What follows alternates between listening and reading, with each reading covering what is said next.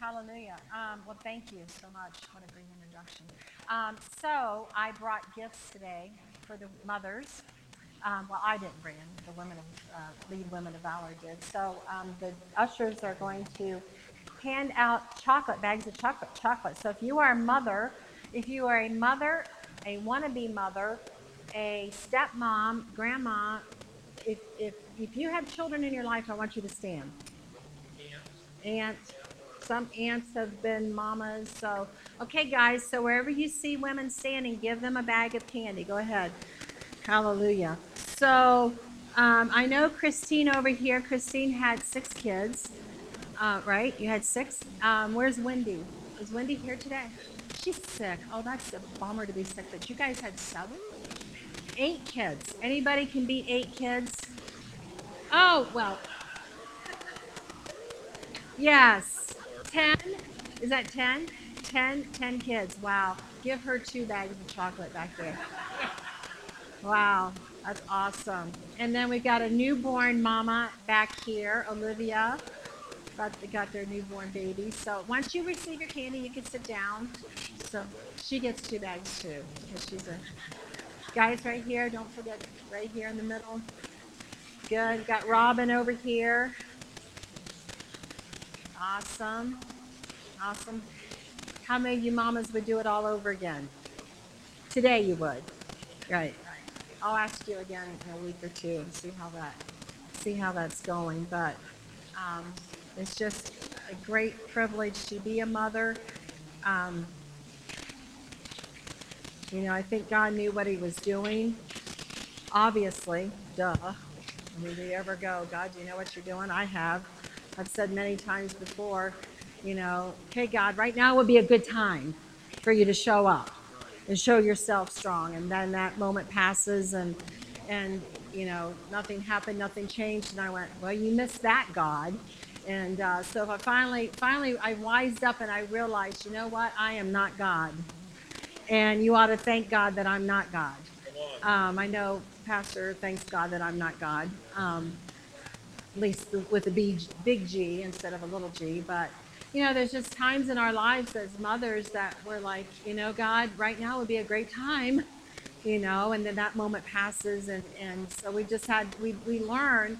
I think mothers are mothers have the greatest faith than anyone in all the world.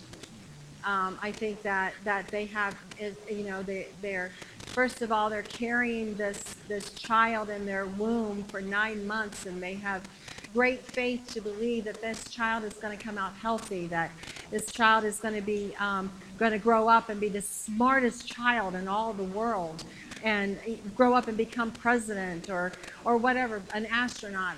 We've had our granddaughter with us this week and i've been asking her i said rona what do you want to be when you grow up? I want to be everything. So of course you do. You know that's just who you are. But you know it's just i think that mothers um, have great faith and they've had to just i think god put that within them to have that within them because they, they just believe so much i mean they look at this little baby and they just believe the best and then that little baby turns five and starts talking back to them and, and you just believe that okay that's going to become that's going to become a, a good point in their life and so you believe the best about and then they become teenagers and then you really stretch your faith out there and you're like, yes, okay, thank you, Jesus. I'm on my knees a lot more than what I've ever been. And then they become adults. And then they, somewhere around 34, 35, 36, they turn around, they come back and they say, Mama, you're the smartest woman in all the world.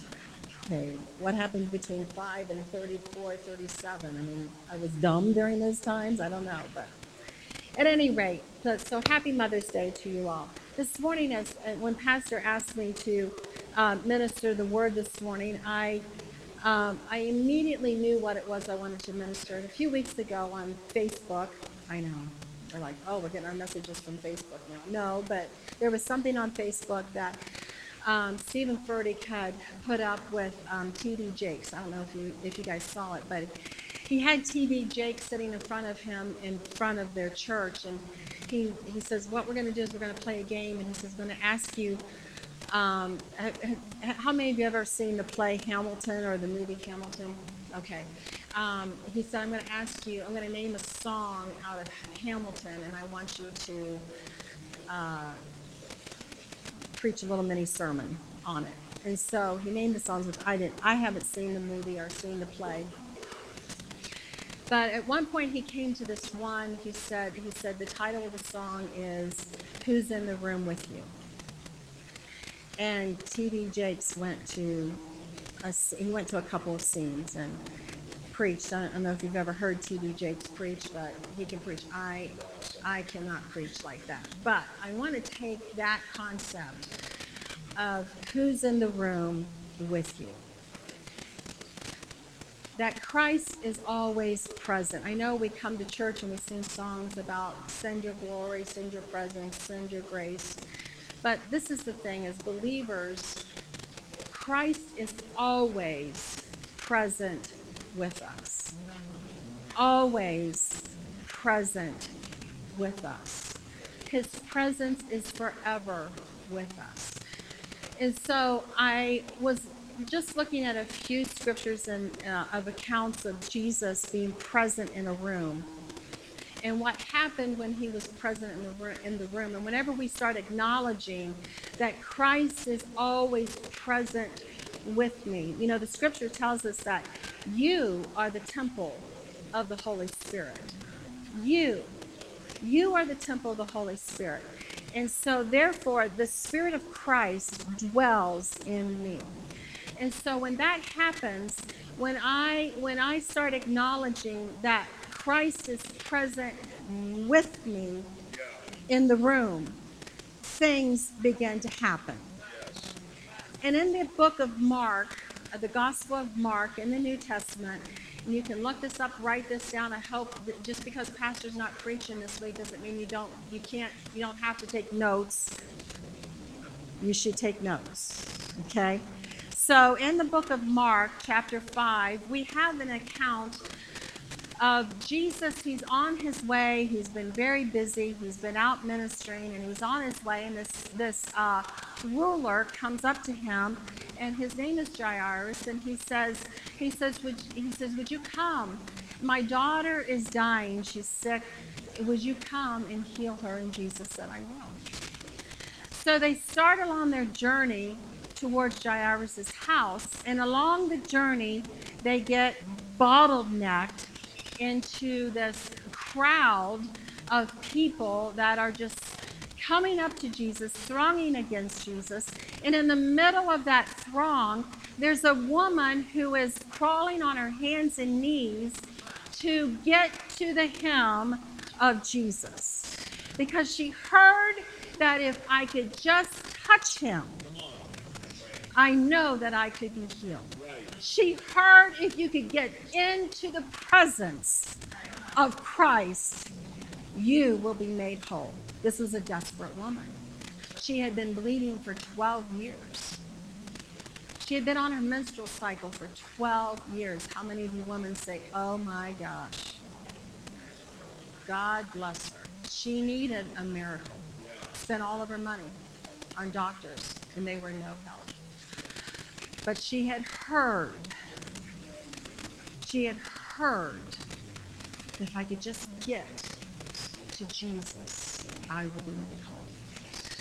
So here she is. By all rights, she shouldn't even be in the crowd because she's cursed, because she's been bleeding. She shouldn't even be in the presence of a man, let alone be out in the crowd. But here she comes along and she's on her hands and knees and she's crawling through the crowd and she finally sees the hem. And how she knew that that was the hem of Jesus. Who knows? But she knew that if she could just touch the hem of his garment, that everything would be okay. In the moment that she reached out and she touched the hem of the Savior's garment, immediately she was healed. Jesus stopped. Now remember, he's on his way to Jairus' daughter. Jesus stopped he said, Wait a minute. Something's changed. So, somebody touched me. And his disciples looked at him and they said, Really? Seriously, Lord? We're in a throng of people and you're saying to me, Somebody touched me? He said, This is different. Somebody reached out in faith and touched me because I can feel the virtue, the power, the anointing, that dunamis, dynamite, miracle, working power has gone out of me into somebody else. And the woman stood up in fear and trembling, and she acknowledged that it was her. And he said to her, Sir, he said to her, Woman, your faith, your faith in me has made you whole.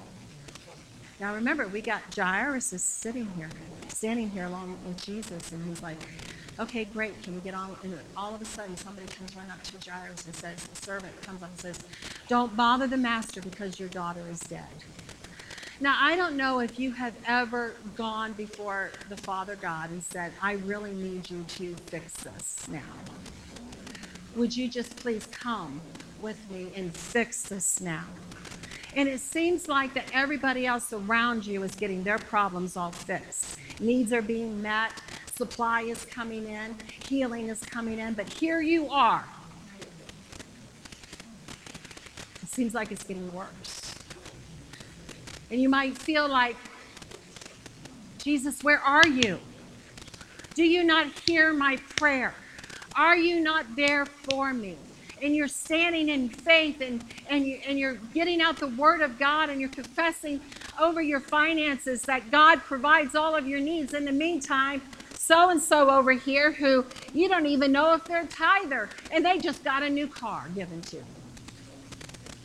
Or so and so over here who just was just diagnosed with cancer and, and, and all of a sudden they're healed, completely whole. And you've been dealing with this sickness in your body all these years. I don't know if you've ever been in a situation like that, but I know I have. I've been praying and believing God for transformation to happen. And then I see Sister Bucket Mouth over here.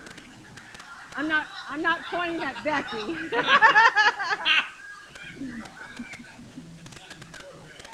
Poor Becky, yeah. Our sister whiny crying over here all of a sudden they get their needs met. And I'm like, God, do you not hear my prayer? Can you not hear me?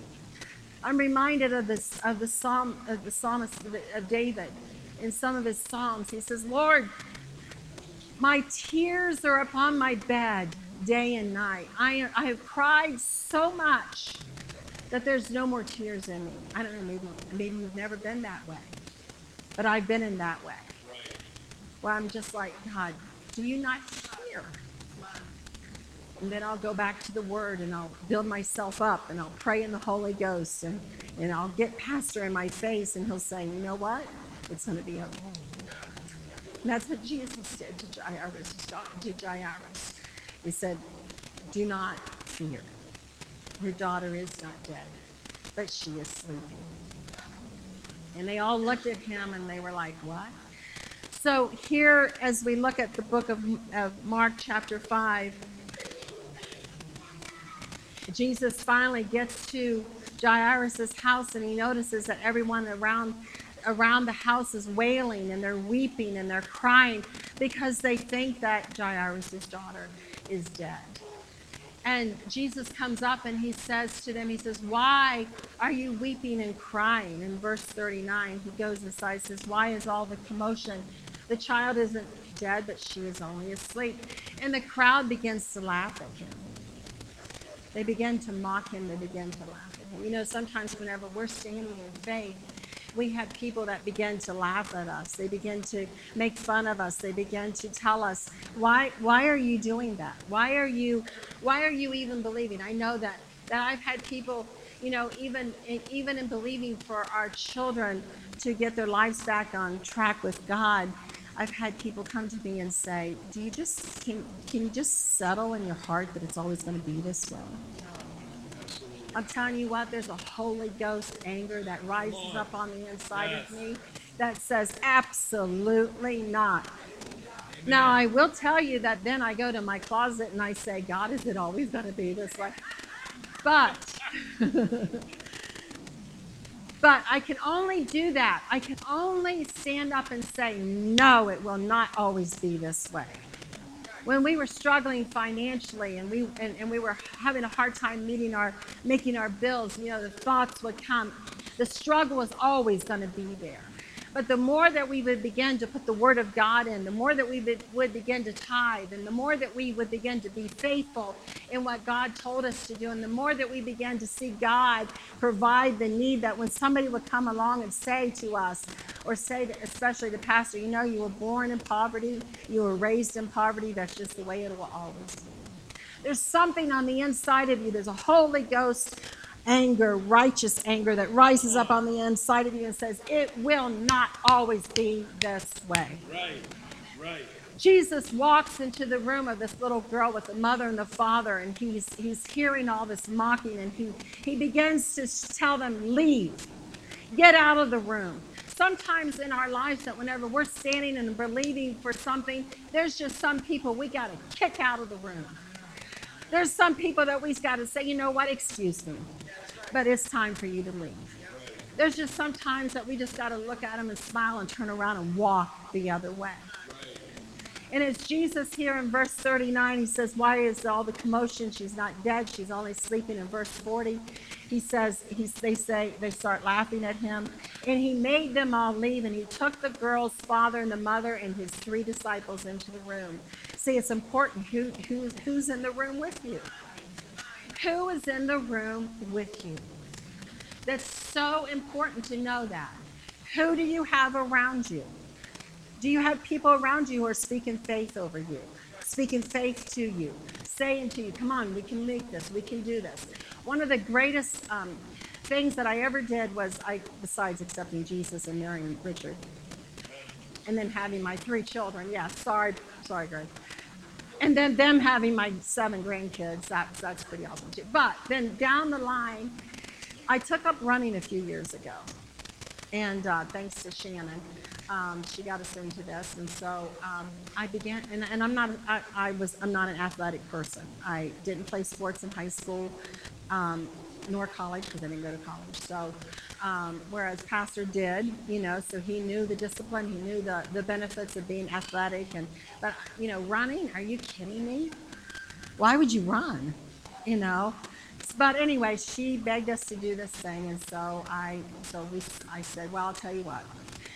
I will start practicing running. And if by this time I can't run a mile, you're going to have to find a different mother, you know, to do this event with you because I'm not doing it. But at, at any rate, but I, I, got into it and I loved it. And, and, once we started going to different races and running 5Ks, and then eventually we did half marathons, and uh, and you know, there's just something about being along the race and you pass somebody and you say to them, you're, you're doing good. It's going to be okay. You know, you're doing great. Come on, let's just go. And I remember Shannon was running, was it the marathon in Chicago? Was at a half marathon she, that she ran? We didn't run with her. Anyway, we were in Chicago, in marathon. And um, she was really struggling. So we were along the sidelines cheering her on and helping her and just, you know, and, and so at one point we jumped in. I think it was along the um, marathon is 21, 26 miles. So about the 17 mile, we jumped in. And by that point, I mean, they don't care who's running the race because those that are really important have already crossed the finish line. So um, we jumped in and we start running, walking with her. And there was this woman there that was, and she passed Shannon a few times, and then Shannon passed her. And she had had, she was older than me, and she had had double knee replacements. And I'm like, oh my gosh, and you have no excuse whatsoever. And she's really struggling. I mean, she's just dragging her feet. And then all of a sudden she'd get a burst of energy and she'd run. And, and I noticed that she was just really, really struggling. So at one point, Shannon, Shannon and Richard were picking up the pace. And I'm like, you guys, I'm going to stay right here with her. And I'm going to walk with her. And so I walked the last three miles with this woman And along the way, I'm telling her, I said, you know what, you're doing really good. You're doing really awesome. You know, and she, and I and I say, you know what, let's why don't we lift up our head and let's kind of look around. We were running through a neighborhood where there was a lot of uh, beautiful architectural uh, houses there, and I said, you know, look at in, in negative. Oh my gosh, she was so negative. negative, and I'm like, no wonder you're struggling. You know, I I just want somebody to come pick me up, and I'm not even in the race. And so eventually she started changing her attitude. Right. And her feet started moving a little bit more. And we got to down to about the last quarter of, of, of the last quarter mile. And here comes these people running towards her. And I said, Oh, who's that? She goes, That's my family. And, and I said, Good job. And so they came up and they're like, Oh, we thought maybe you had passed out somewhere on the way or whatever. And I understand that, you know. And so I looked at them and I said, Let me tell you something. I said, This woman right here, you need to get her back home. You need to put her feet in ice water. You need to rub her feet. You need to give her a back rub. You need to bring her dinner. Don't make her get up and go get it. You need to bring her dinner. And, I, and she just stood up strong and just held her head up. Why? Because there was somebody that was coming along the side of her that was saying, Come on, you could do it. Because it's important who is in the room with you. Yes. Yes. Jesus was in this room. And he said, he said here in verse in verse 41, he says, holding her hand. Who's holding your hand? He held her hand and he said to her, he said her name, which I can't say, which means little girl, get up. And the girl who was 12 years old immediately stood up and walked around. And they were overwhelmed and totally amazed. And Jesus gave them strict instructions not to tell anybody what happened. But this is the thing. If it would have been anybody else in the room, and obviously there were people in the room before Jesus got there. Right. And what good were they? Right. They were speaking death, they were mourning, they were crying. Who is speaking over your situation? Who's coming along the side of you? Jesus is in the room with you. When we have Jesus in the room with us, everything is going to be okay. Everything. And that's what we have to keep in our minds is, is that is whenever I feel like when I'm looking and I'm seeing, you know what, things aren't changing. It's not moving. The, the, the needle on the radar isn't, isn't actually it's moving this way instead of going this way. I remind myself, wait a minute, Jesus is in the room. Jesus in the room.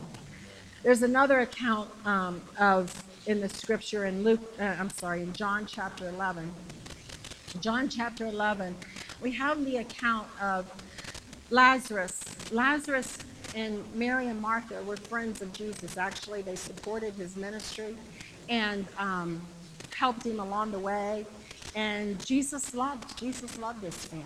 Jesus loved Lazarus, and so Jesus is out ministering, and he gets word that Lazarus is dead. Lazarus is dead. And again, Jesus says, okay, well, it's not the death, you know, that you're thinking of, but he will rise. And, and they're like, well, yeah, we know that he will, but he's dead. And they, so instead of Jesus leaving immediately to go with them, he waits three days. Now, he could have easily gone right with them, but he waits three days. And Jesus, you know, after three days, he says, "Okay, let's let's go, let's go, let's go see Lazarus." And as he's walking down the road, the Jews begin to see that Jesus is coming, so they run to Mary and they say, "The Master is coming," and, you know, and they think that he's coming to comfort her in her sorrow. And so she re- she runs out to Jesus and and she greets him and he says she says to him, "Oh Master, oh that you would have been here." She was just saying, his master, if only you would have been in the presence, Lazarus wouldn't have died. And Jesus begins to talk to her a little while and, and explains a few things to her. And, and so eventually he ends up um, in verse uh, in verse 25, he says to her, he says, I am the resurrection and the life, and anyone who believes in me will live, even after dying. You know, and sometimes what we need to do is we need for Jesus to give us a word. We need for Jesus in the middle of our circumstances, in the middle of our problems, in the middle of whatever we're going through. We need to hear a word from God. And I've gotten many words from God, from God, from God over the years. You know, I remember a time whenever I was, um, I was, uh, I think I was a junior in high school. I was a junior in high school. I tried out for this group called, it was something like the Sunshine Group, um, but it was in the Nazarene Church. It was a group called the Impact Team. And I tried out for it. It's a singing group. They travel all over the eastern side of Ohio. And so we, we would travel on the weekends and we would sing at different churches and we'd minister to their youth. And, and it, was, it was a great time. And so I tried, you have to try out for it. I mean, so, you, so one thing you have to be able to sing, which I can carry a tune, but, you know, I wasn't the best singer on the team and so um, as I walk, as I'm walking across the campgrounds of the Nazarene um, district, uh, church district, I hear the word of the Lord come to me as a junior in high school. And I hear him say to me, I'll never leave you or forsake you. I'm telling you what, I took that word with me into the tryout because you don't just sing; they also interview you. So they get you give your testimony. Of course, you know I told them, yeah, I come from a broken family. My mother remarried. We live up a holler. You know, and uh, I, I had them in tears. Okay, that got them. You know, they, they didn't care that I couldn't sing. You know, they just, oh, you're great. You know. So anyway, I, I, I made, but but that word from God that I heard walking across the campground, I will never leave you or forsake and then I remember um, just hearing God at different times in my life whenever I decided to go do my own thing. And I would hear the still small voice down on the inside saying, You know what is the right thing to do. You know which is the right way to go. And then, of course, on Sunday mornings, I come to church and run to the altar and repent. And then Monday morning, go back out. And, You know, it just took me a while to understand that my Christian walk is a lifestyle. Yes. It's not an event. That it's a journey. It's not an event. That whenever I accepted Jesus Christ as my Lord and Savior as a five-year-old, that that wasn't the event. That was just the beginning of a journey. And so as I began to walk my journey out, I, you know, took many different turns, not the right road, but many different turns. And one turn, I was beginning, I was ready to make this one turn that I believe would have just altered my life differently than where I am today. And then the night before that I was to make this decision, I had a dream. And God showed up in my dream. And I felt the love of the Father yeah. like I had never felt before. And I woke up and I called my best friend and I said, um, I'm not going to be able to go make that appointment. And she said, and she was she was a born again, spirit filled believer, and she said, "Oh, thank God!" And then she she had been praying for me, and it just altered my life completely getting back on the right road. It wasn't an easy road. It wasn't, you know, just because I chose to make the right decision didn't mean that it was an easy road. You know, a lot of times we think, well, if I make the right choice, it'll be easy. And that's not, sometimes the right choice is always the hardest road that we're traveling. So as I'm, as I'm, as I make that decision and I end up going through um, a transition, a transformation in my life. Ten months later, I meet Pastor.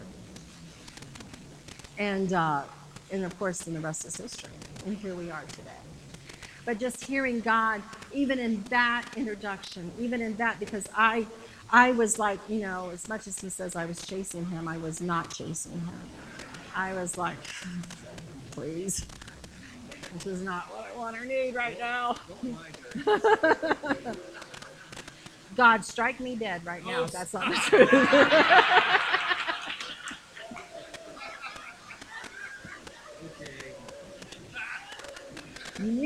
that's the truth. Yeah, he knows it's the truth. But you know, as as as we went through that whole process, just hearing God just speak to me and having my life changed and transformed to get into the will of God, hearing God speak to me.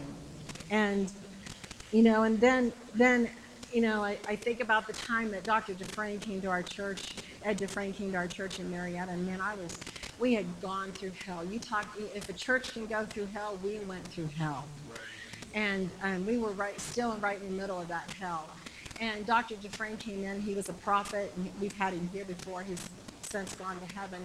We're actually having his wife come in October for a women's meeting, and she's staying over for Sunday. She's phenomenal.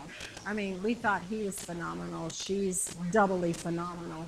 And um, so at any rate, he came and, and he began, we didn't tell him anything that was going on in the church, you know, because we just believe let the prophet work in the prophet's anointing. And um, so he, he began to just minister, and he didn't really preach to the people.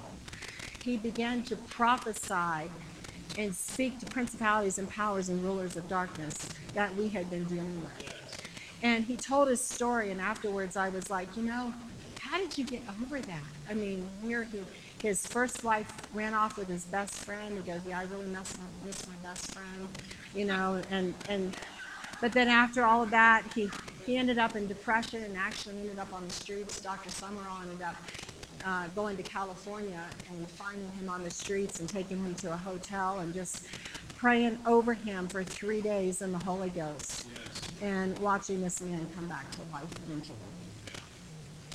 And I remember him tell I said because I, I mean I was I was just wounded on the inside. I was angry. I was bitter. I mean it was really getting deep on the inside of me. And I remember him saying, I remember asking him, I said, you know, Dr. Frank, I mean, all that stuff you went to, I went through, I said, how did you ever get over it? I mean, how do you ever go beyond that? And he said, pray in the Holy Ghost. Pray in the Holy Ghost. Just pray in the Holy Ghost. And I was like, well, I can do that. I'm spirit filled. I know how to pray in the Holy Ghost. I said, okay, I'm going to start praying in the Holy Ghost. And so every time that, that, um, I mean, it, this, the, the whole situation was affecting me so much that it was affecting me physically. And so, and, and so every time it was, the situation was mentioned, I mean, I would get physically sick. And so I just began to pray in the Holy Ghost. For six months, I prayed in the Holy Ghost. I mean, not just one time a day, several times a day. And I know we just had a, a, baptism in the Holy Spirit class, and Pastor talked about it a few weeks ago. I'm telling you, if you're not filled with the Holy Ghost and you're trying to live life, you need the Holy Ghost. The power of the Holy Spirit. When I don't know how to pray, He knows how to pray. When I don't know how to build myself up, I can pray in the Holy Ghost, and I'm built up saved my life, saved my marriage, saved me. I mean, literally, just rescued me. Six months I prayed in the Holy Ghost, and one morning I'm sitting in my in my bedroom. I'm worshiping Jesus, and as I'm worshiping Jesus, I see all these people who had wronged us in ministry. They're worshiping Jesus. They're with me, and I'm like, "No, you can't be here. This is my time with Jesus." So I I say, I'd open up my eyes and say, Jesus, they can't be here. And so I'd close my eyes and I'd start worshiping Jesus again. And, I, and there they, they'd be there again. And I'm like, no, they can't be here. And I closed my eyes again and worshiped Jesus again. And there they were again. And finally I said, you know, I mean, three times, come on. Get a clue, Sharon you know, finally I said, I threw up my hands and I said, Father, I can't do this anymore. I need your anointing to heal me. It was like he opened up my head and poured hot oil down into my head, and I could feel it go all the way down into my inner being. And I was different. I was changed. Healing had come. Why? Because I let Jesus come into the room. And so it is with Lazarus. We're, we're still with Lazarus here. We haven't got him raised from the dead yet. Lazarus, Jesus is with Lazarus, and and he sees them weeping and crying, and he's telling them, Listen, this isn't unto death as you know it. He said he's he will rise again, and they're like arguing with him and you know bringing the the the religious spirit with them, and and he's like, oh, he's so grieved on the inside. I think sometimes Jesus is in the room with us, and we're arguing with him about how it should be. And he gets so grieved on the inside he begins to weep. And and finally he just he, with them he finally he began to weep and he began to say and they and they said oh it's because he loved jesus. He loved lazarus so much. Yes he loved lazarus but he was also thinking you're not getting it. You don't get it so jesus begins he says take me to the tomb and so they take him to where lazarus is buried he says get the stone. And, and Mary's arguing with him. Jesus, by now he stinks. I mean, have you ever been in something so long and you just let that bitterness seep on the inside of you and that no matter who you talk to, it comes out and people look at you and they turn up their nose at you like, like that stinks. It's because it's dead on the inside of you. And you need Jesus to come along and heal that deadness that's on the inside of you. And so Jesus walks up to the tomb at the entrance of the tomb, and he said, and he begins to shout into the tomb. He says, Lazarus, come forth.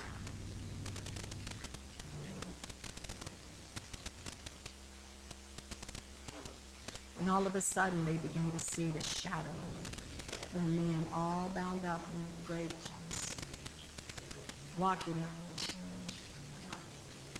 And they began to say, Jesus begins to say, loose him and let him go. Let me tell you something today. Jesus is in the room with you.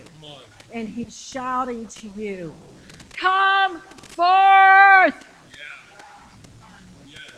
Come And as that song that we sang today, out of up out of the ashes will arise your inner being on the inside of you is saying, We want to get, I want to get out of this. I don't want to be like this anymore. I want to be free. I want to be liberated. I want to be set free. And and and and, and, and sometimes I think that that that we're like, you know, we kind of like being negative. We kind of like being bitter. We kind of like, but the but the inner man is saying, No, we need freedom. We need to be loose and set free. And Jesus is saying to you, let them go. Loose her and let her go. So maybe today you're struggling with some things in your life. Maybe today you're like, I'm all bound up on the inside. I don't know what to do. I'm asking you today who is present in the room with you? Who is in the room with you? Jesus is in the room with you and he's a life giver. He said in the scripture, says, I am life. I am life, meaning I'm the zos, I am the sozo kind of life. I am the life that I am the resurrection life. I am the life that brings healing. I am the life that brings restoration. I am the life that brings transformation. There is no other person, no one else. Listen, there's no comfort food in all the world that can bring peace like Jesus. There's no alcohol in all the world that can bring peace like Jesus.